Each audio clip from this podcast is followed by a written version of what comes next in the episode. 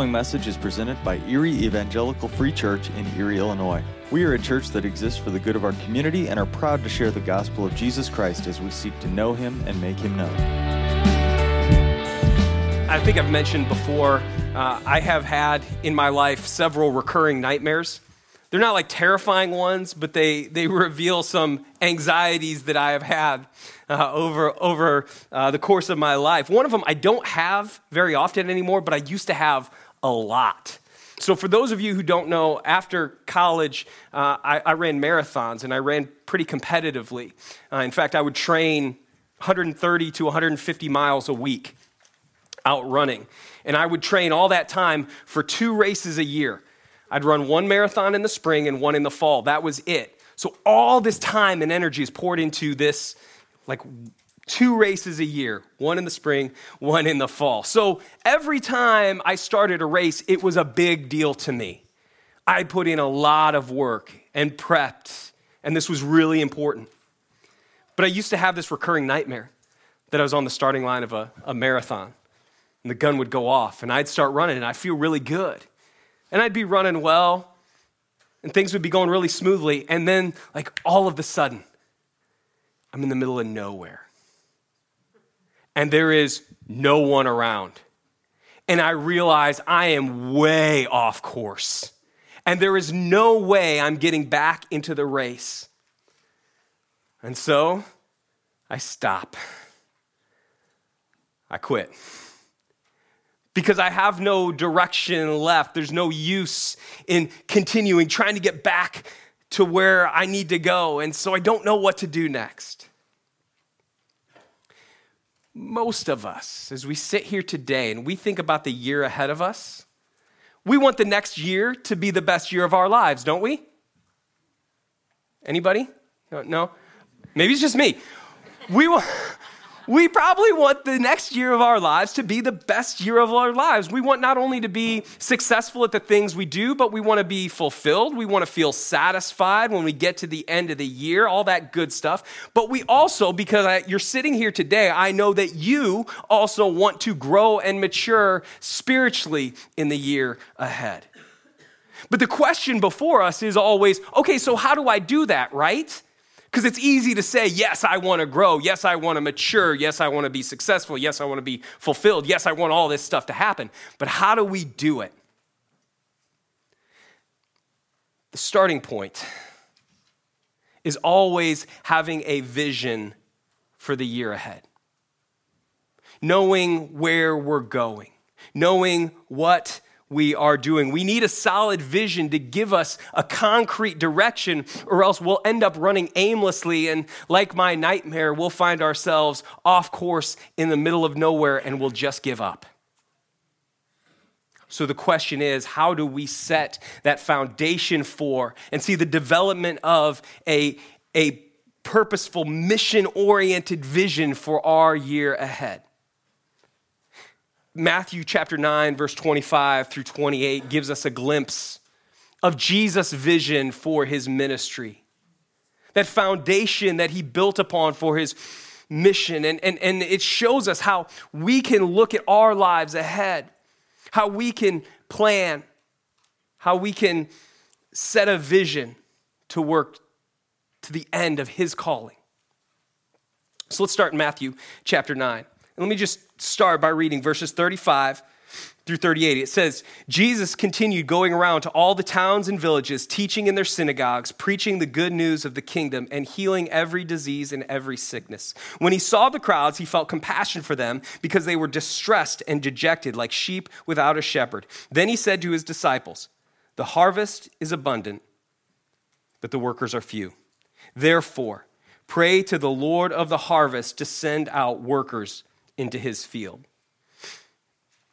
The first foundation that Jesus gives us here of a, a, a missional vision in our lives is that our vision must stir from compassion. If we're going to grow and mature in our faith, if we are going to accomplish the things that God puts before us this year, then our vision must stir from compassion. Compassion is a great church word, isn't it?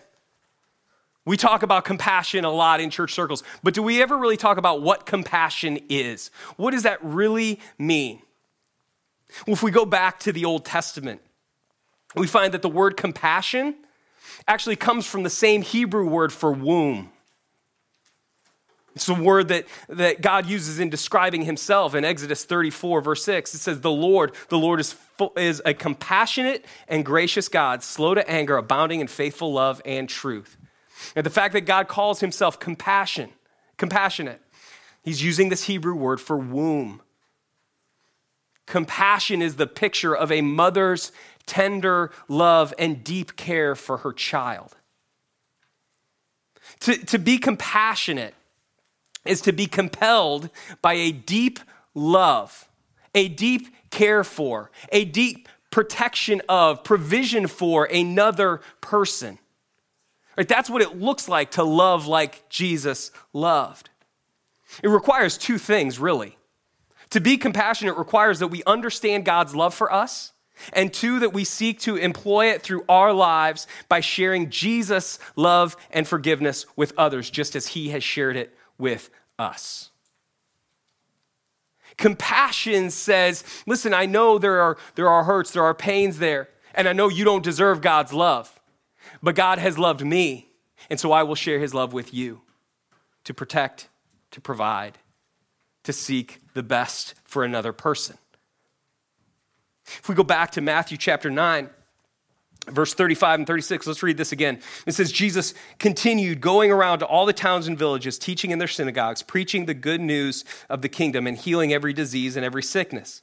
When he saw the crowds, he felt compassion for them because they were distressed and dejected like sheep without a shepherd. Jesus here in his mission, what's he doing? He's going around to towns and villages. He's preaching, he's teaching, he's healing.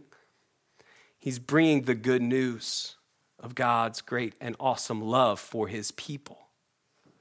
He understands God's love and he seeks to share it with others.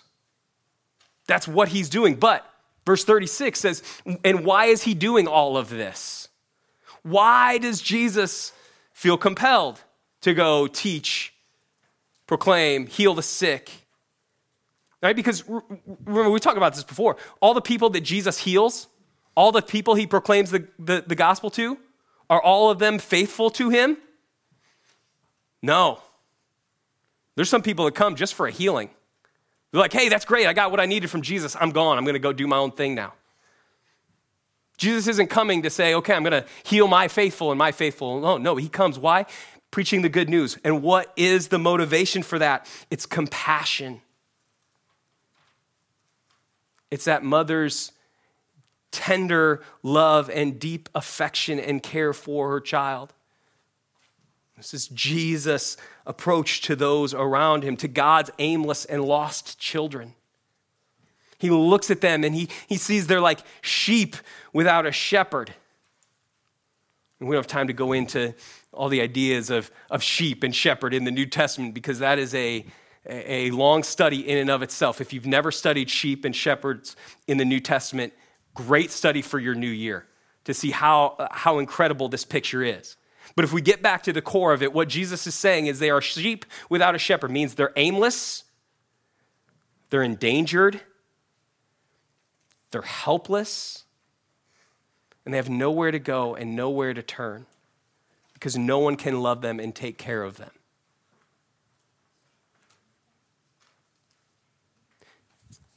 Before Christmas, we had sickness run through our family. And somehow Emerson managed to not get sick. I don't know how that happened, but she managed not to get sick. But Chase and Hayden were both sick. And if you've ever had sick kids, your heart just breaks when you look at your kids or your grandkids or nieces or nephews and you see these boundless balls of energy, right? That on most days you're like, please just, would you just slow down for five seconds, please? I will give you anything in the world if you will stop moving for five seconds. But when they're sick, they're just reduced to this ball of grossness laying on the couch all day in discomfort and the inability to get up, and you look at him and you're like, oh, like what I wouldn't give for you to get up and go nuts for five minutes. You just want to wrap your arms around them and will them back to good health. This is what Jesus sees when he looks at the sheep without a shepherd. This compassion, this love, this desire just to wrap his arms around them and will them to a healthy spirit, healthy soul. But the reality is this without Christ like compassion for others, without that same motivation that Jesus had, we will never act with a divine purpose in our lives. So, how do we develop meaningful, deep compassion like Jesus had? Some of you are naturally compassionate people. Some of you just exude that kind of compassion, and God bless you. I'm so thankful for you. Most of us don't have that. So, how do we develop that? How do we come to that place where we see that? Let me give you three words this morning. If you struggle with compassion for other people, I'll give you three words that you can write down. Three words you can remember as you take into the new year of how we develop compassion for others. Word number one is this listen. Listen. We can never be compassionate for other people unless we're willing to listen to them. And listening is not just letting them talk for a while so that you can jump back in and talk at them. It is listening, hearing, understanding where people are coming from. You may not agree with the situations in their life. You may see issues and problems with the way they think and the way they, uh, they interact. But are you listening to hear what's going on behind what is said, with where they're at? We have to understand that this is Jesus looks at the people. Jesus knows what these people are going through. He knows what their hurts are. He knows what their struggles are. We have to do the same. It's a little harder for us than it probably was for Jesus because he's Jesus and we're not. But it starts with us listening. Number two, humble. So listen, humble. If we're going to be compassionate, we must remember our own shortcomings, our own failures, our own ineptitude. You have them. So do I. We all have plenty of shortcomings, failings, and ineptitudes.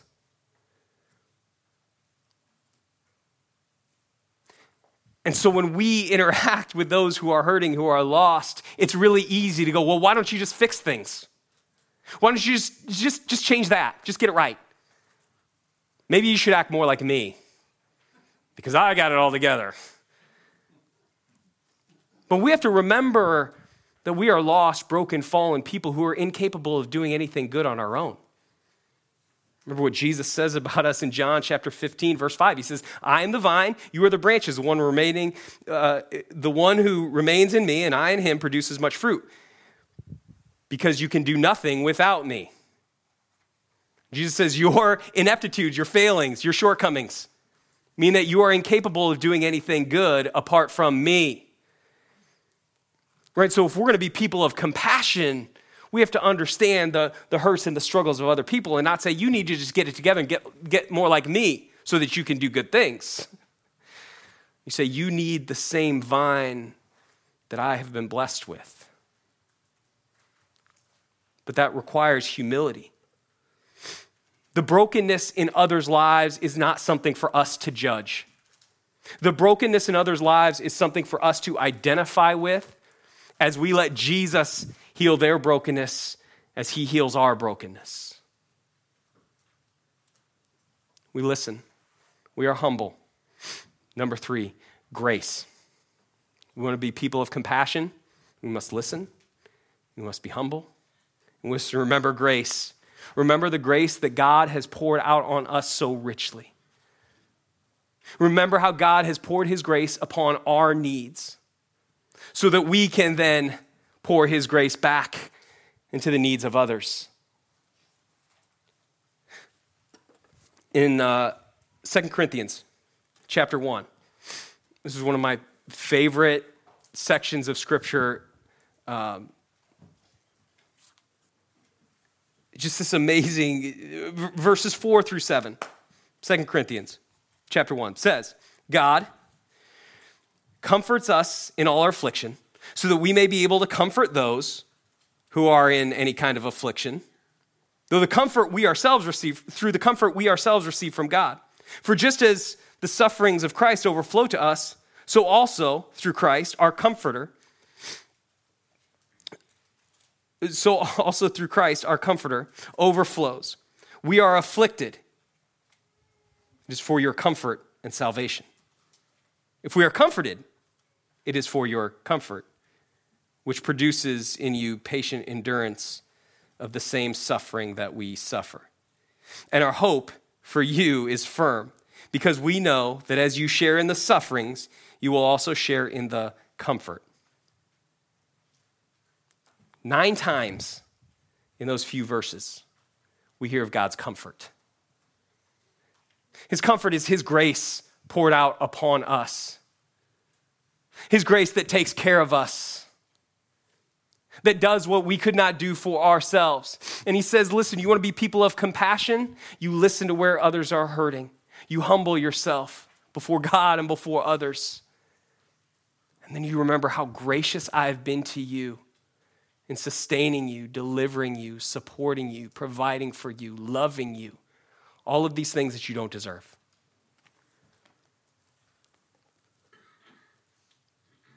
Listen, be humble, grace. Develop this compassion that we might love and serve others. And so that question then comes back to okay, so what is it that stirs our actions? Have I taken assessment of my life and what I have ahead of me this year? What am I hoping to achieve? What is it that's driving me forward? Is it my achievement? My satisfaction? That others would think a certain way about me? Or is it a Christ like compassion for those he has put in my life and put around me? Vision must stir from compassion. Okay, let's say we've we have compassion for the lost and hurting. Right? you figured this out. Well, where do we go from there? Well, next, we see that vision must move with purpose. Vision must move with purpose. Go back to Matthew chapter 9 and verse 37, right? Jesus has just said uh, he, he felt compassion for the people because they were distressed and dejected like sheep without a shepherd. Then he said to his disciples, The harvest is abundant, but the workers are few. Jesus says, the, the harvest is abundant, but the workers are few. What does that mean? What does that mean? Well, see, Jesus understands the needs of the people, right? He has this compassion, this care for those around him. He understands their needs. But Jesus also understands that these sheep without a shepherd are ready to engage in the gift of life. They're ready to respond to the gospel. They know they are lost. They know they have a need. When we look at our world around us, it's really easy for us to look at the world and look at the way things are going in our culture and our society and go, nobody in the world cares about Jesus, right? They're all fine without him. So, what point, what's the point of me even talking about Jesus? The problem is, the problem is, if you have conversations with people who are far from Christ, more of them than you imagine are open to you telling them about the Savior of the world.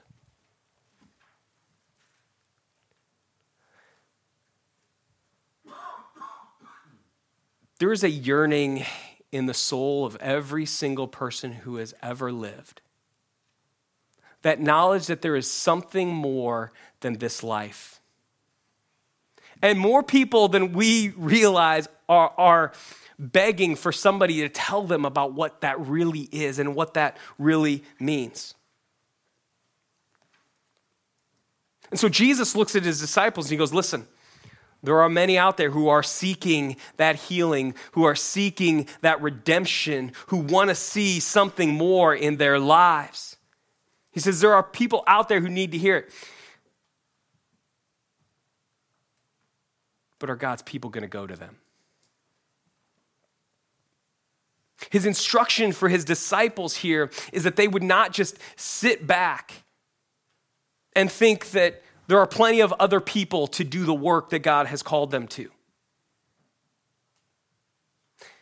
And it's the same command Jesus gives to us, it's the same reminder he puts before us today. We have not been called into the kingdom of God and into the family of God so that we can sit on our hands and, and, and, think, well, there are pastors and missionaries and, and ministry people who will do that kind of work. They can share the gospel, they can do the, the work. No, we must be ready to act when God calls us. Ephesians 4, verse 11 and 12. Paul has just said, listen, God has called people to lots of different roles within the kingdom, within the family of God. He says, but here's why God calls people to these, these other roles. He says it's this to equip the saints for the work of ministry. Real quick, you're the saints. Every single one of us are part of the saints. To equip the saints, to equip us for the work of ministry, to build up the body of Christ until all reach unity in faith and in knowledge of God's Son, growing into maturity with a stature measured by Christ's fullness. What Jesus tells us in Matthew 9, verse 37, what Paul tells us in Ephesians 4, 11, and 12 is that we have a mission and we have a purpose. Every single one of us who draws a breath into our lungs today has a mission and a purpose. And let me be brutally honest with you today. Whether we as a church fulfill that purpose or whether you as an individual fulfill that purpose that God has called you to, has nothing to do with what programs this church offers this year. It has nothing to do with what sermon series Pastor Ron and I preach throughout this year. It has nothing to do with who walks in these doors or who doesn't. It has everything to do with how you and I will respond to the gospel of Jesus Christ. It has everything to do with how we will understand God's incredible love for us. How he made us to be his children, to walk with him in unity and love, and how we turned our backs on him, and how we continue to turn our backs on him time and time and time again until at just the right time he sent his son, Jesus Christ, to be born of a virgin in Bethlehem so that he could live perfectly, die sacrificially, and rise victoriously to deliver us completely. Not because of what we had done, not because of what we have to contribute to the kingdom, but because of his love, because of who he is, and because of what Jesus had done for us. So that, yes, we could stand before God on the day of judgment and be judged not by our failures and our, failings, but judged by Christ's righteousness. But also so that we could live with mission and purpose in this life. Because otherwise, God would have just saved us and taken us home. He left us here for a reason. You have life in this world, on this planet, in this culture, in this town, in this church for a reason. Maybe for you, that purpose, that reason is going to be checking in on somebody who's in need. Maybe for you, it's going to be offering a meal to a, a young family. Maybe it's going to be giving up time and energy to meet with another person. Maybe it's going to be sharing the gospel with your neighbor, with your coworker, with your family member. I don't know what it's going to be for you because to be honest, I'm not sure what it's going to be for me in the year ahead. But I can tell you this God has a purpose for each and every one of us, and it's not to sit on our hands and go, Thank you, Jesus, for saving me. See you next week. Now, that can be a scary proposition, right? Listen, you're called to mission, you're called to action, you're called to some kingdom work, and I don't know what it is. That's a scary proposition. Some of you hear that and you go, well, wait, do you know what's going on in my life? Do you know how, how busy I am? Do you know the appointments I have? Do you know all of this? And I don't. I don't know everything that's going on in your life. You don't know everything that's going on in my life. That's okay. Because the reality is, how this looks in each one of our lives is so much less important than why we will act. Friedrich Nietzsche said, He who has a why to live for can bear almost any how. Why? The why keeps us moving with purpose in the face of scary opposition, scary propositions like you have work to do, you have a mission, you have a calling to build the kingdom. Because at the end of the day, Jesus has called you. He said, The harvest is abundant, but the workers are few. Will you be one of the few? Will I be one of the few? Will we be ready to respond to the gospel this year, in the days, the weeks, the months, the year ahead, in some way? To take the truth of Jesus Christ into that abundant field. Will we hear God's call in our lives and respond purposefully to enter the abundant field? So we're stirred by compassion. We're moved with this purpose, this calling that God has given us. But one last foundation here for our vision for the year ahead. And it's this vision must rely on the Lord. Vision must rely on the Lord. Look at how this passage closes up in verse 38. It says, therefore, right? What therefore? Jesus said, the harvest is abundant, but the workers are few. Therefore, since the harvest is abundant, but the workers are few, therefore, pray to the Lord of the harvest to send out workers into his field.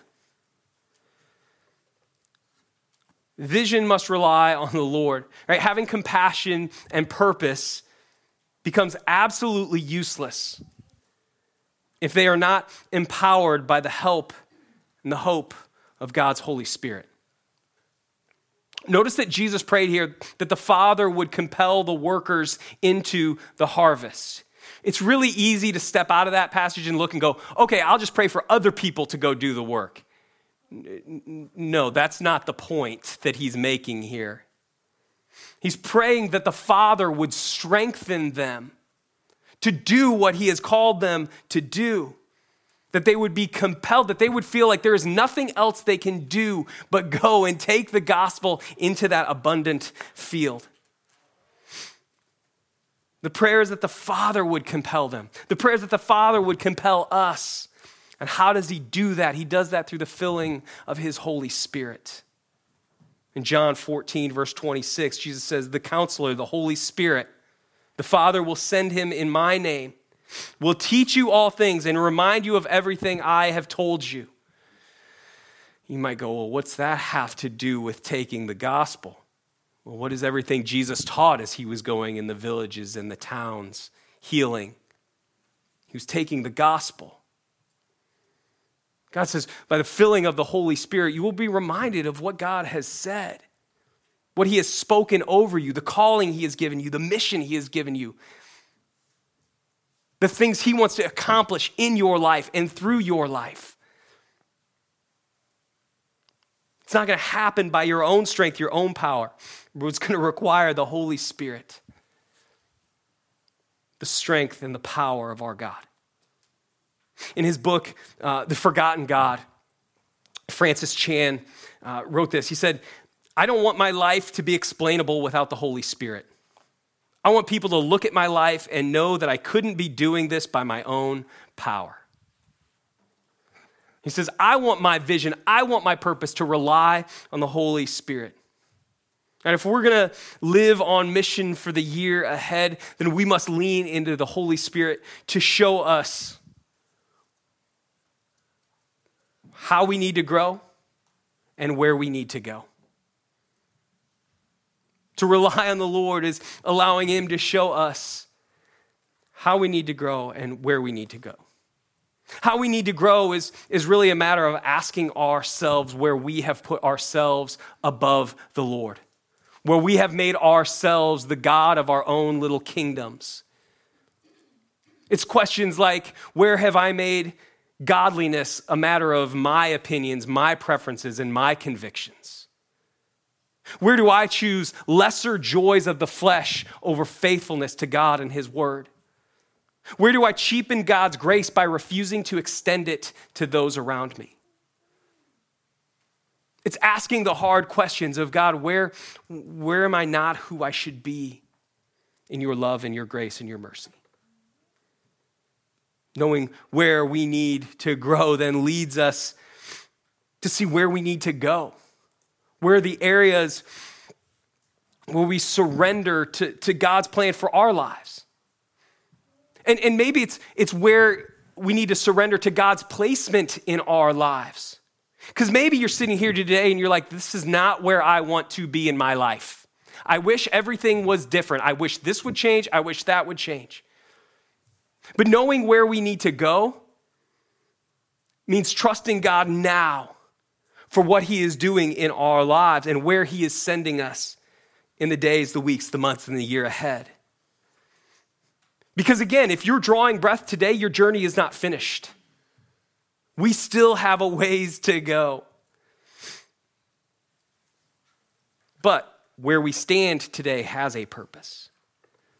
Maybe that purpose is like the purpose God gave to Peter when God wanted to, to change the way, maybe God wants to change the way you think before he takes you to the next step, like he did with Peter in Acts 10. In Acts 10, Peter gets this vision of God lowering all these unclean animals. And he says, What? Rise, kill, eat. Peter's like, Whoa, God, no, no, no, no, no. I've always kept the dietary laws. I'm not going to do that. God's like, I'm God, you're not. Do what I said. But God uses this in Peter's life to show him to open his heart to taking the gospel to the Gentiles. Peter needed that time, he needed that vision for God to show him where he was going to go next. Maybe, like David, God wants to train you for what he has in store for you next. I talk about this all the time, but one of my favorite uh, passages around David is in 1 Samuel 17, verse 34 through 37, where Goliath has come out to fight, and, and David goes to Saul. And he says, Hey, let me fight Saul, or let me, let me fight Goliath. And Saul's like, You're just this little kid. You can't do this. You can't, you can't fight the giant. He's like, Yes, I can. He's like, Listen, I've been out in my father's field tending sheep. I fought a lion, I fought a bear, I killed them all, and I'll kill this Philistine too. See, David had been anointed king. He was waiting to be king and he's still out tending sheep. And instead of sitting out there grumbling and complaining, can't believe I'm doing this. I should be king. Why doesn't anybody, everybody should just do what I say. Instead, he takes advantage of the time that God has given him to be trained to fight. And he defeats Goliath and brings glory and honor to the Lord because he's faithful where he is. Maybe like Abraham, God wants to show you how far you've already come. In Genesis 22, Abraham is called to go and sacrifice his son, his only son, the son he loves, Isaac. And he goes and does it. You know why he does that? Because God's testing him. You know who the test is for the benefit of? It's not God. God knows what Abraham's going to do. God's not testing Abraham to see if he'll actually be faithful. God's testing Abraham to show Abraham how faithful he will be to the Lord. God's showing him how far he has already come, the faith he has already developed. See, whatever it is in your life, wherever you're at right now, you'll grasp the fullness of where God is taking you when you allow the Lord to mold and shape and sculpt and lead you through this season and this space and this trial. Relying on the Lord means coming back and saying, God, where do you want me to grow? And then where do you want me to go? Have we taken the time to consider where God wants us to grow and where He wants us to go in the year ahead? As we look at the year ahead, as we look at 2023 and we prepare for what we all hope will be the best year of our lives, we have to remember that without a proper vision of who Jesus is, what that means, and the beauty of those truths, that we will never be satisfied, fulfilled, or able to embrace the best that God has to offer us. But even with a proper understanding of who Jesus is and, and what that means for our lives and the lives of those around us, we must be ready to act. We must be stirred by compassion. We must move with purpose. We must rely on the Lord. And with these things in place, we put ourselves in a position to fulfill the calling that God has given us. To know the satisfaction of living with intentionality and mission on our daily lives. So, church family, my prayer for us is that we would be ready to make 2023 the best year of our lives so far. Not in the sense that we'll get everything we want, not in the sense that everything will go the way we think it should go, that we'll never have any failures, we'll never have any struggles, but in the greater sense that we serve God with more faithfulness. We respond to Jesus with more passion. We trust the Holy Spirit with more intensity than we ever have before in our lives. May we make this year the best year of our lives. Let's pray together. Father God, we thank you for who you are. We thank you for the gift of your love and your grace and your mercy. And we thank you that as we look to the year ahead, we know that this is not just one more season of life we need to endure, not just one more time that we have to get through. But God, that you have given us a calling and a purpose in this year, whether we realize it right now or not. No matter what we sense in our lives, no matter how we may try to push that off, no matter how broken we may feel in the moment, it doesn't matter. You have given us purpose. You have given us a mission. You have given us a calling for your kingdom, for your family, for your glory. And Lord, we want to take this year and we want to live that calling that you've given us to the fullest to bring the greatest glory and honor to your name, that we might know you and love you and serve you like we never have before. Lord, we thank you that as we pray this, you are already preparing situations and people in our lives for us to fulfill that calling. Lord, we love you. We thank you. We praise you. And in your great and awesome name we pray. Amen. Thank you for listening to this week's message. If you'd like more information about Erie Evangelical Free Church or our ministries, please visit www.erieefree.com or join us in person at 1409 16th Avenue, Erie, Illinois.